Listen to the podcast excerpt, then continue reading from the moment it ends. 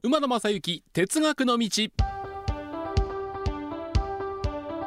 皆さんこんにちは。NBS アナウンサー馬野正幸です。27回目を迎えました馬野正幸哲学の道。えー、結構ですね、えー、皆さんからツイートへの反応ツイッターへの反応をいただいております。あのー、先日阪急マルーンに塗られたフォルクスワーゲンという話をしたんですがその写真をアップさせていただいたらあ結構反応がありましてですね、え宝塚で見たような感じがする。これ宝塚のそうフォルクスワーゲンの宝塚のお店にあったんですね、えー、一時期この梅田茶屋町にあります阪急電鉄の本社にも飾られてたことがあるな本社前にも置かれたことがあるんですけども基本的にはそう宝塚にあるフォルクスワーゲンのお店で私も見ました。オリーブグリーンのシートもご覧なシートはそうなんだ。シートもあのグリーンだったんだ。シートまで見なかった。ちょっと抜けてましたね。申し訳ありませんでした。それからですねあの、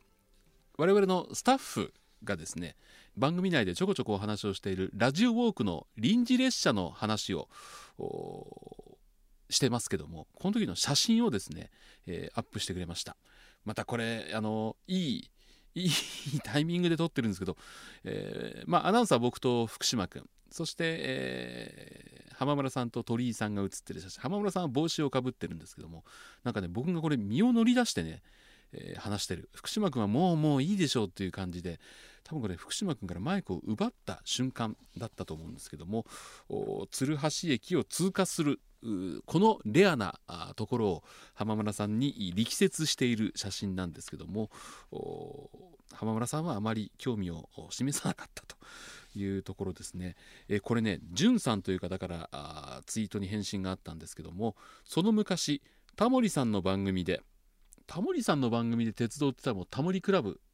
じゃないかなと思うんですけどもね。え京急の1車両を貸し切りして番組を進行中に横浜通過のレアな状態に出演者全員が興奮してたことを思い出しました。もちろんモーニングウェイで上岡から品川ノンストップのない時でした。そうね。あのどの鉄道会社にもこの駅は絶対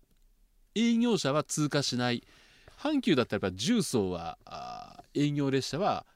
通過しませんもんね。回送はあの通過しますけども営業車は通過しませんし西宮北口にも止まりますし近鉄で言えば鶴橋。あとどうでしょうね。阪神で言えば尼、まあ、崎とかああこれはあれですよ。甲子園行きの野球の時の臨時特急は尼崎止まりませんからね。梅田から甲子園までノンストップですから尼崎は止まらないのがありますし京阪だったら京橋ですよ。京橋を止まらない京阪はない。何回だったらどこでしょうかね。うん。